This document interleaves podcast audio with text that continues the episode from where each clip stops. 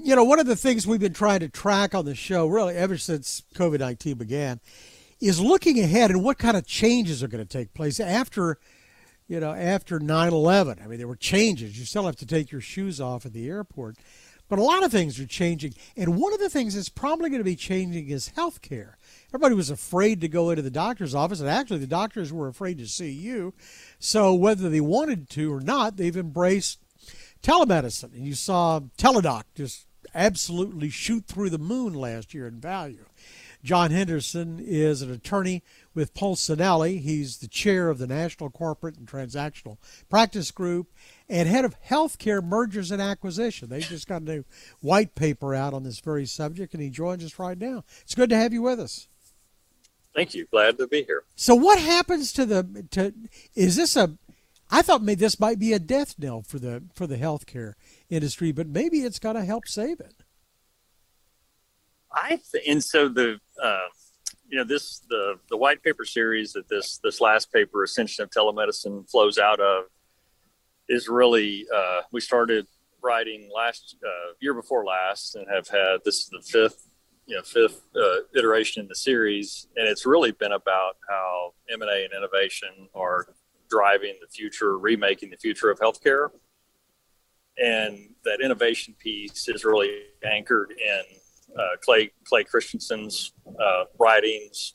Uh, he is a Harvard Business School professor that is now now deceased, but was the a seminal thought leader on disruptive innovation, and he applied those theories to healthcare in a, in a book called Innovator's Prescription. That I bet is 20, you know, maybe 25, 30 years old now. Uh, but it is, uh, but the things that we're, you know, experiencing now with this telemedicine being one of them really is just the, the living out of things that he had predicted back then. Uh, and so COVID became this great accelerator and the you know the force to drive the disruptive innovation between consumer acceptance and provider acceptance and reimbursement that were the you know the dilemmas with the uh, the advancement of telemedicine previously. So is the idea? I mean, it's got to it, it must drive down costs if you don't have to have as much infrastructure, maybe not near as much infrastructure. You know, nurses and you know clean rooms and space and fancy office buildings and parking spaces. I mean, if you don't have to have that, that drives down costs, doesn't it? There is a, you know, the triple aim of healthcare, you know, affordability, accessibility, it, it speaks to those.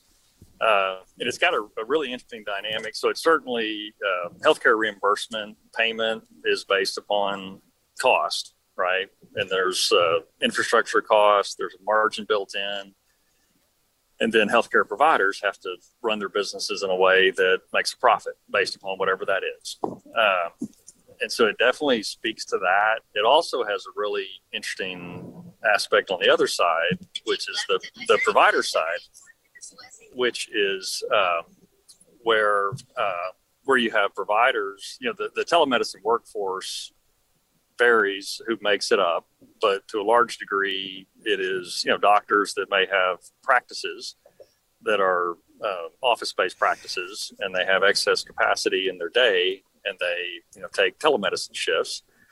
That's an Airbnb sharing yeah. economy concept. Yeah, right? it is. But what we've also seen is more and more of these physicians, and I I don't know if it was because of you know fear of getting sued, tort reform, or are just to handle the paperwork for insurance and everything else, but more and more of them forming partnerships and going into, you know, major holding companies.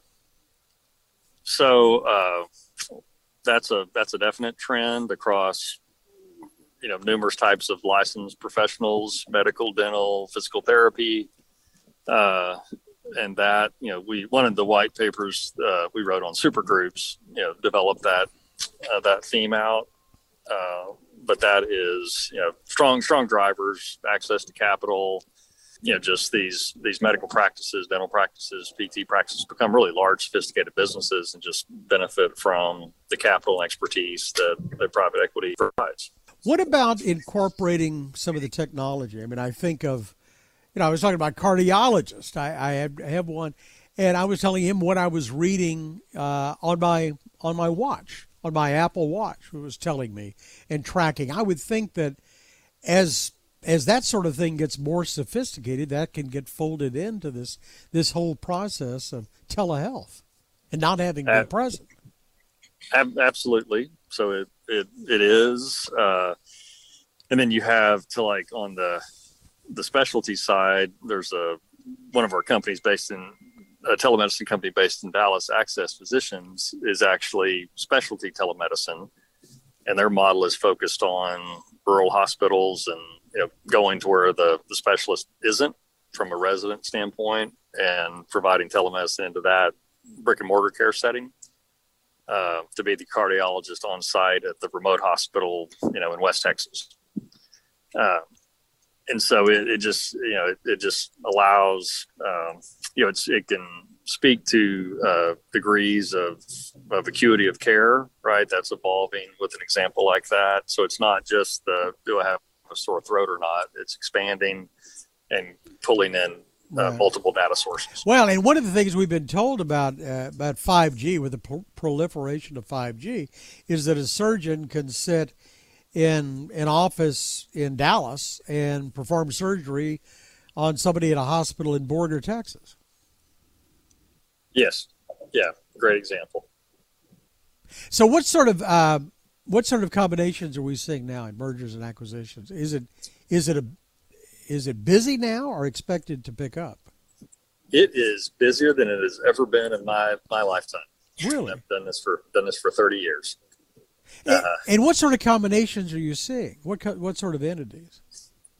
It is, uh, you know, say like any any element of the delivery of healthcare uh, has has activity going, uh, and it, it really becomes a matter of uh, kind of how how favored they are, and that's that's reflected in you know the EBITDA multiple that may be applied to a transaction more so than whether there's a, a ability to transact. Uh, there's some you know some models like uh, like like uh, healthcare businesses that that have built themselves around out of network reimbursement models. You know have have less favor now than ones that are uh, you know focused on home health, which has really had a surge during uh, you know during COVID. There's been already Dental. been a, a, lot of roll ups in you know in hospitals and hospital management company. There doesn't seem to be much interest in that anymore. There is so there is a, a large amount of consolidation that has occurred over the last 25 years in mm. acute care hospitals. Uh, and those companies are trading assets uh, as they as as organizations will focus more on a particular strategy, be it geographic or uh, you know level of care. Uh, but much of the consolidation was just aggregating assets and then you know figuring out later how they fit together. Right.